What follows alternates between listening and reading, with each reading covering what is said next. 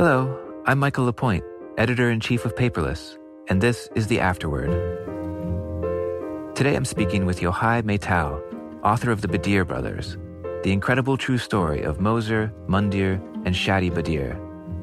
These three brothers were born to poor Arab parents in a small Israeli village, and they were all born blind. It's the 1980s, and one day, a miraculous piece of technology appears in their village a payphone at the end of the block. The three brothers discover that they can hear something on the phone that no one else can weird beeps and clicks in the background of the calls. They start imitating the sounds and realize that they can manipulate the phone to do their bidding. This discovery is just the beginning of what will become the largest telecom fraud in Israeli history, turning these three blind brothers into unlikely folk heroes. Yochai is a veteran podcaster and journalist. He covers stories ranging from politics to activism to motor racing. He grew up in Haifa, Israel, but now lives in New York with his wife and three kids. I reached him at home. I'm so curious to know um, right off the bat, just how, how did you end up meeting the Badir brothers? For that story, I actually I need to give a, a shout out to my good friend Adam Bizansky who is also a filmmaker and a scriptwriter. And he was doing some research for this uh, TV series that he was working on um, and diving into Wikipedia, as he often does. And he stumbled upon this list of uh, hackers and he was just sort of reading through them. And then one of them was titled The Badir Brothers. And he's like, huh, that sounds kind of local. Never heard of that. And then he clicked on it and he and he started reading it. Actually, he started his reading it their Wikipedia page. He was like, "Wow, this is a crazy story." And then I had just started a podcast with a bunch of friends called Israel Story, which is sort of like a This American Lifestyle documentary podcast. Um, so he came to me with the story, and I was immediately hooked. And he wanted to know if I'd be interested in, you know, finding them and seeing if they're they would be interested in cooperating with us yeah, and as I said, I was instantly hooked, and um, that's that's kind of how I got onto the story and how it all started. trying to remember how I actually found their number. I remember it was a bit of a process, but Israel is kind of a small place, so there are different like uh, group. When you're a journalist, you can sort of like ask around and get pretty much anybody's number, uh, you know, from the prime minister down. But I remember that it wasn't that simple because like they, they just wouldn't answer me and I kind I had to be very persistent. Like I had to really like nudge them for you know several months until finally uh, I got on a call with uh, Muzher, the oldest brother. Um, he's sort of like the spokesperson for for the three of them, and we had a long conversation, and and I, I felt like it went pretty good. And he invited us over, me and Adam, to Kfar Kasim in the village, um, and that's uh, that's how we set off on our, our journey. Tell me, what, what about their story spoke to you? Like, what made you feel that it could be the basis of a, a piece of this kind? I always love a, a, good sort of underdog story. And I think in so many ways, the Badir brothers are like the ultimate underdogs. Being born Arab in an Israeli society already puts you at a kind of a disadvantage from a, you know, poor family in a, in a small village, sort of in the, in the outskirts. They're blind, of course. They, they were born with a, a severe disability, puts them at a, at a, big disadvantage. And so all these sort of things that sort of put them on, a, on, on, the hind legs, you know, from the get-go. Um, and still they sort of manage to, to do these unexpected and surprising things. So that's sort of one element, element of it that I think really drew me in from, from the start. Um, but then when you meet them, I just found incredibly sort of curious, uh, interesting and open-minded people. I, I, just really connected to them on a human level. Um, they're really like sort of, even though they come from this sort of background from this, you know, backwash village, if so to speak, they fashioned themselves into sort of, you know, men of the world. Um, and I, I thought all these like contradictions that they embody were really fascinating. Just as an example, you know, like one of the things that they're always really worried about when we when we talk about the story and, and about tell, the telling of their story is they don't want their story to be politicized.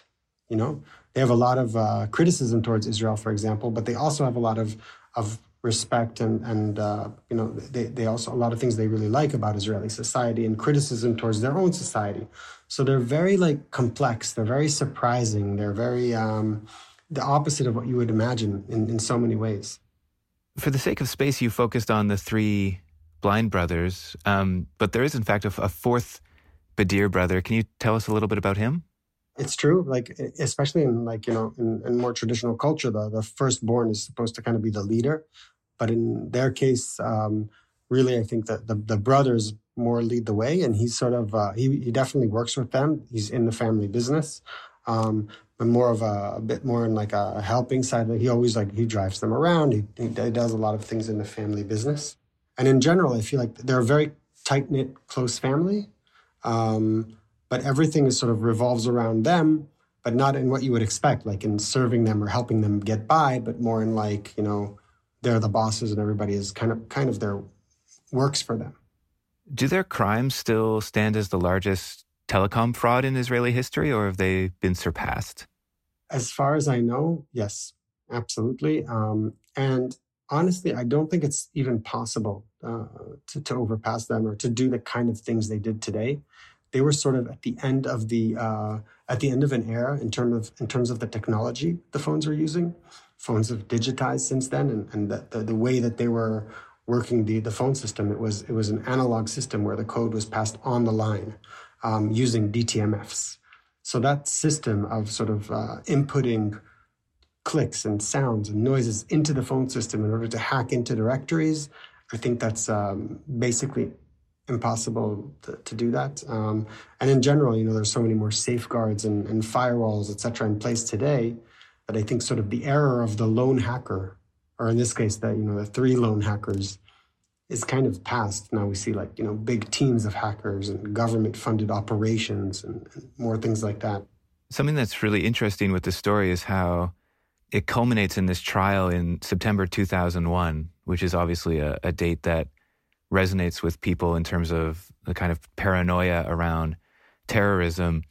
And a kind of a running motif in your story is this idea that the authorities are perplexed about whether these brothers are themselves terrorists, and that's where a lot of people's mind goes.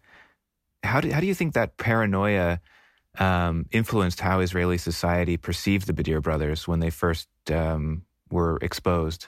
Well, I mean, it's an interesting question, and again, a bit of a tricky one because the the brothers themselves, I know, are always. It's very important for them to stay really far away from like the image of I don't know nationalistic actors or you know Palestinian freedom fighters or something like that.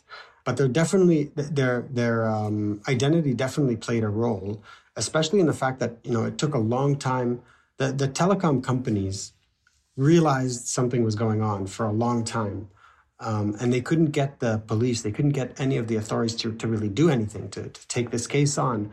And then finally, when they sort of started started um, closing in on them, and they realized that the people who were perpetrating this, or behind this, or at least part of the people who were behind this, were Arabs. Suddenly, that like ring the alarm bell, and people people like rushed to you know deal with this case uh, because that that pushed some kind of a button, even though all of their activity had absolutely nothing to do with uh, terror or anything of, of that nature whatsoever. You know, it's interesting to point out that, like, just a little bit before um, their case, there was uh, another sort of famous uh, hacker called Tenenbaum, the, the Tenenbaum, the analyzer. Um, and I, I mention him because it's it's interesting. He he was a lone hacker, and he managed to hack into NASA, the FBI, uh, you know, the MIT, um, all kinds of like you know very secure, high up uh, places. Um, and he was caught. And he was sort of like from a, a he was a, he was Jewish from a sort of good neighborhood, good background, and he was kind of hailed as a bit of a champion even you know the, the prime minister Benjamin Netanyahu uh, back then he even called him uh, in a press conference, he was asked about him. he said something like "damn good," very dangerous too. You know, so it was kind of like a, a not exactly endorsement, but a bit of a pride in him. And in the end, he got off really easy. I think he got six months community service or, or something like that. So definitely, I think the uh, prosecutors and the people that were, were involved with, you know, bringing the brothers to trial, I think they definitely tried to play in to the fact that they were Arabs to sort of drum up the charges and and and um, get a you know heavier sentencing and get a more severe sentencing. But I think it kind of backfired on them, partly because of this charm that the, the brothers know how to turn on. You know that that worked on me, so that charm also worked on uh, it also worked on the judge, I think, who saw them for what they are, which is, you know, very curious kids who uh, did things that are, you know, they shouldn't be doing, that are definitely illegal, but far from being, you know, uh, the terrorist threat that the prosecution was trying to sort of insinuate that they might be. The story concludes with their release from prison. Um, can you catch us up a little bit about what they've been doing in the meantime?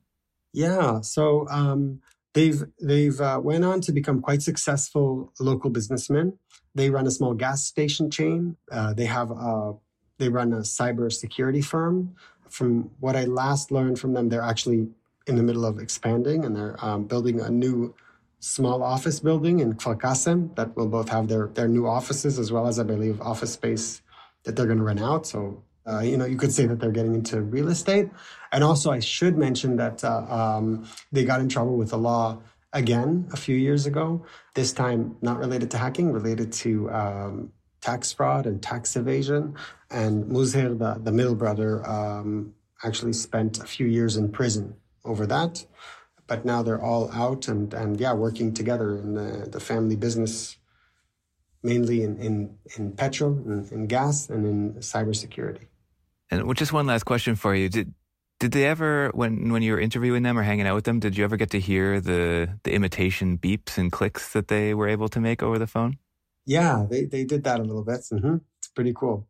It's the the most amazing thing was when we sort of we tested them to see what they could hear, and they can hear like you can they they know exactly what number you're dialing. Let's say if you dial a number just from you know dialing, you know the numbers have different tones. They'll know they'll know exactly what you're dialing. Their sense of hearing really is is like some kind of a superpower. You know, you you you walk around them. They like one of the things that's uh, really cool when you they're they're very very independent. The brothers, all right. So when you visit them, for example, it's very important for them to sort of host you. You know, so they'll make you coffee, for example, in their coffee machine and and things like that. You don't get the sense that you're you know with somebody that is um, disabled in any way. It might even be the opposite. Like there's some kind of an uncanny feeling that you're in the presence of somebody with kind, some kind of a bit of a superpower. What, one, one other thing I wanted to mention regarding the what about their story spoke to you um, and, and feel that it could be the basis of a, a good piece? You know, the fact that they were blind, obviously, you know, podcasting is an auditory medium. And often when you go to, uh, you know, often when you go to people and you want to do something like this, really like an involved sort of audio piece, or like, why don't we just film this? Why don't we make a movie? But we didn't, obviously, we didn't have to explain to the brothers the idea of putting a lot of effort into a product that will be only audio, you know, and sound design and building an entire world of audio. They were just really like into that. They really loved that idea. That's wonderful. Well, thanks so much for for sharing their story with us. It's it's an incredible, incredible piece. Yeah, well, thank you for the opportunity to share it. It's um, really happy happy to have this opportunity.